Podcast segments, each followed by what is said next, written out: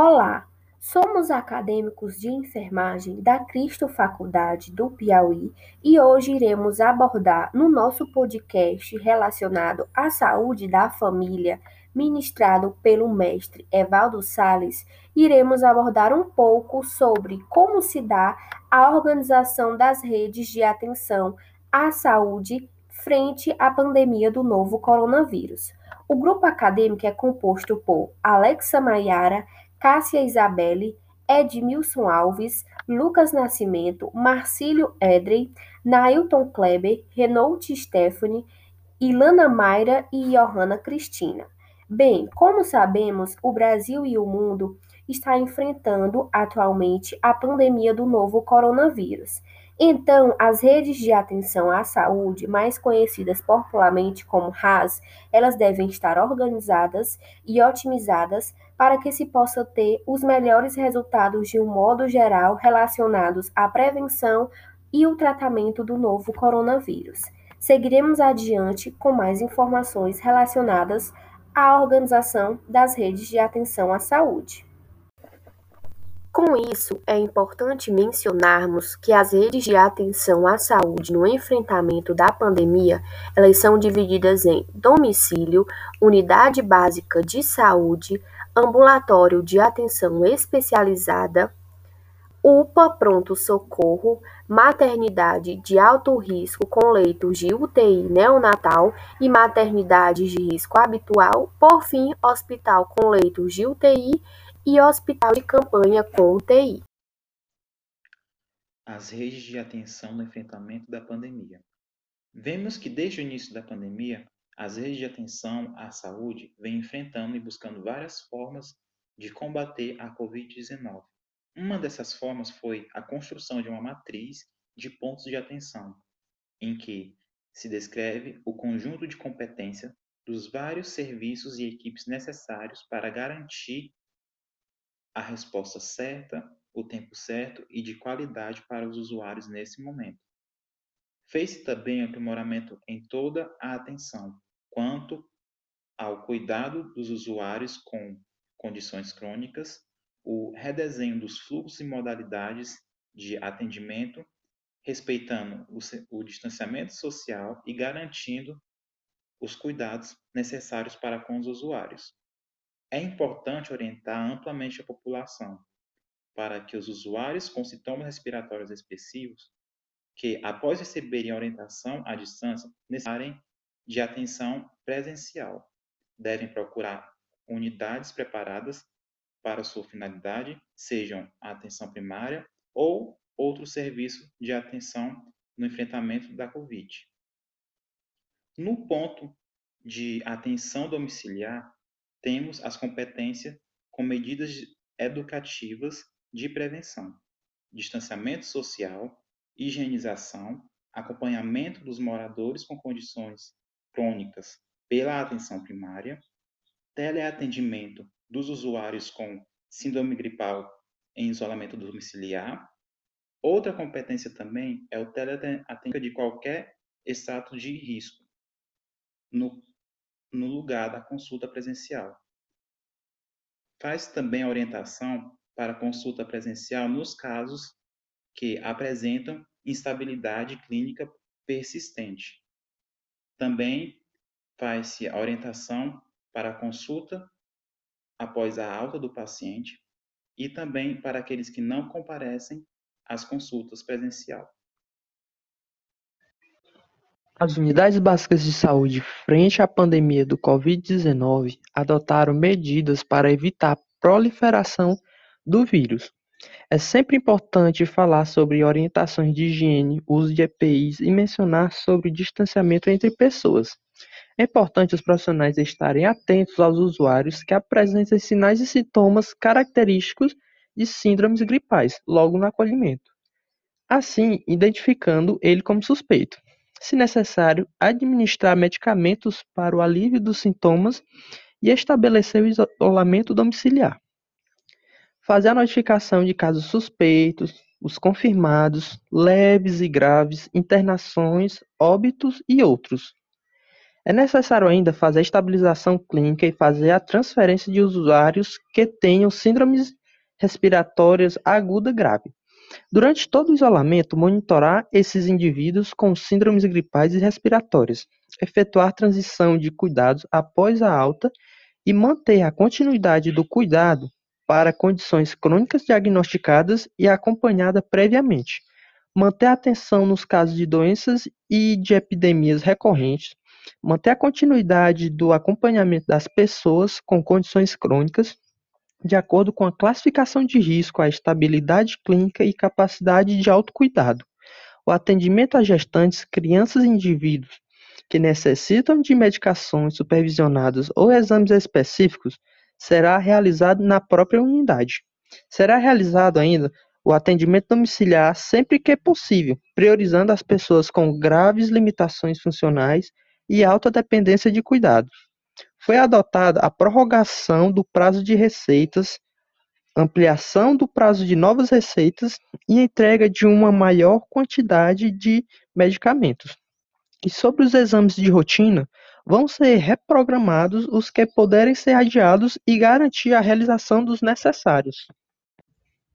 Atendimento da atenção ambulatorial especializada na rede de atenção à saúde durante a pandemia do Covid-19. O atendimento ambulatorial este está voltado para atendimento de baixa complexidade e que não ofereça um risco imediato à vida do paciente. Para ser atendido em um ambulatório, não é necessário realizar um agendamento prévio. Diante do quadro atual do Covid-19 e da necessidade de diminuir ao máximo a exposição das pessoas ao vírus, assim reduzir a velocidade do contágio, a Associação Médica Brasileira recomenda aos médicos a suspender o atendimento ambulatorial eletivo em todo o país. Isso vale para os ambulatórios privados e públicos.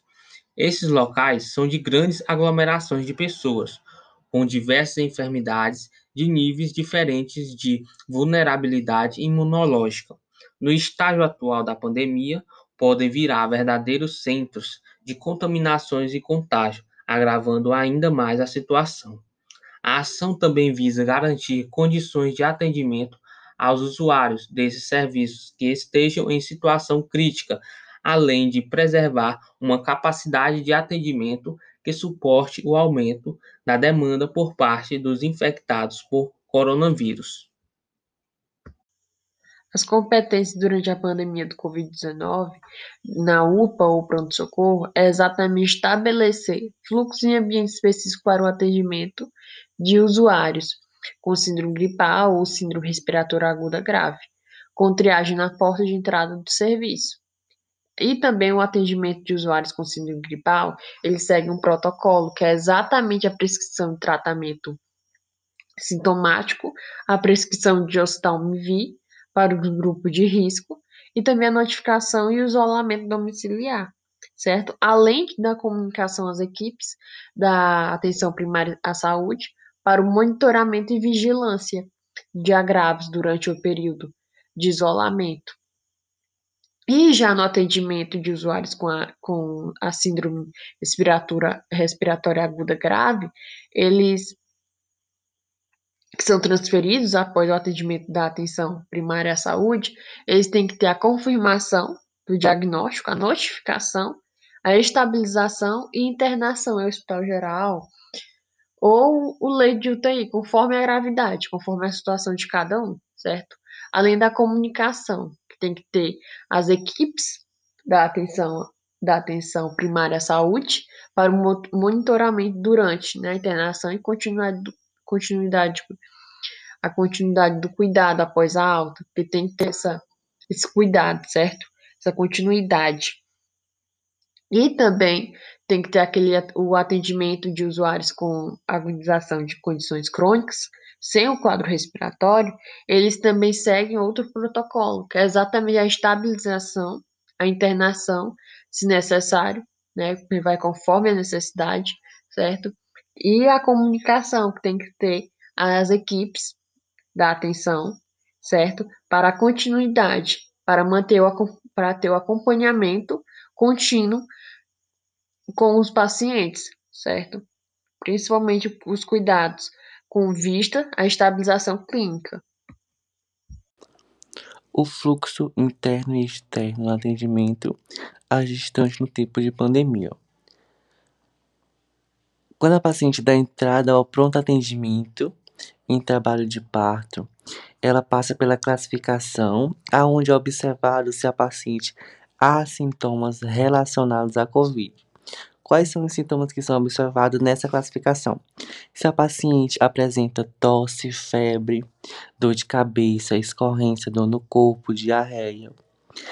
Isso relacionados a dias que antecedem a sua entrada ao pronto atendimento.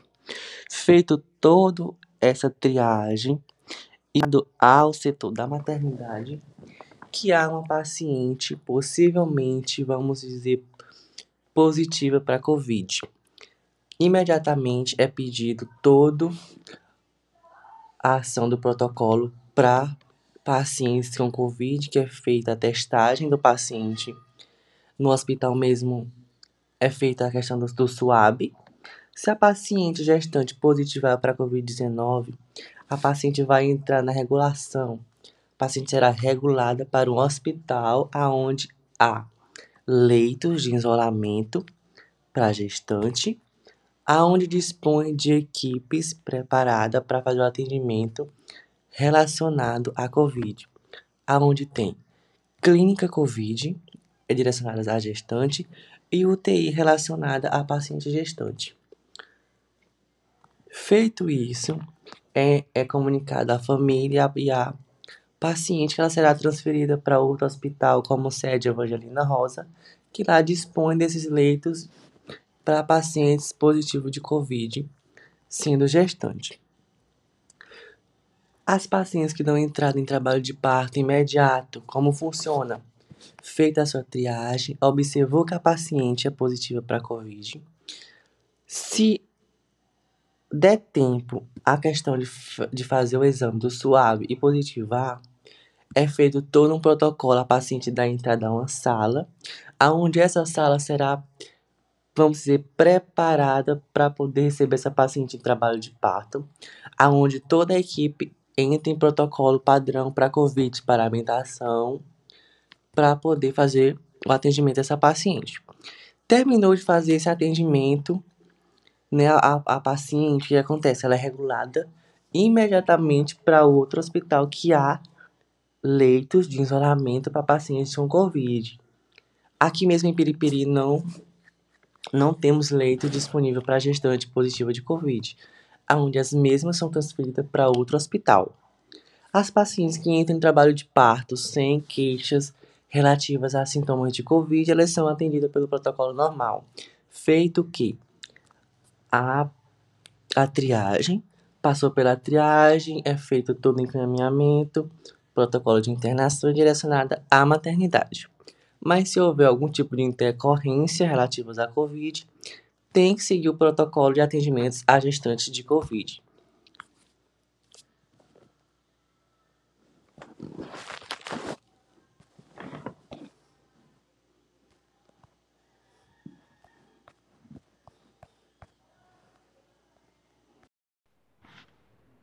Outro ponto de atenção será o hospital com leitos de UTI ou hospital de campanha com UTI. E as competências durante a pandemia do Covid-19 inicialmente será a internação de usuários com síndrome respiratória aguda grave e insuficiência respiratória de casos que sejam suspeito ou confirmado de Covid-19. Tudo isso vai ser de acordo com as diretrizes clínicas disponibilizadas. E também a internação de usuários com acogitação grave é de doenças crônicas. Também terá a disponibilidade de leitos, que vai ser de acordo com as estimativas epidemiológicas e o acompanhamento das internações realizadas. É muito importante ter a informação ao Ministério da Saúde é, em relação à ocupação dos leitos, dos leitos no censo hospitalar, conforme normativas vigentes. E, por fim, vai ter a transição do cuidado pós-alta para acompanhamento pela equipe da APS até o restabelecimento completo do usuário e a continuidade do plano de cuidado para as condições crônicas. Para finalizar, foi possível identificarmos a importância do apoio das redes de atenção à saúde frente à pandemia do novo coronavírus. Obrigado pela atenção.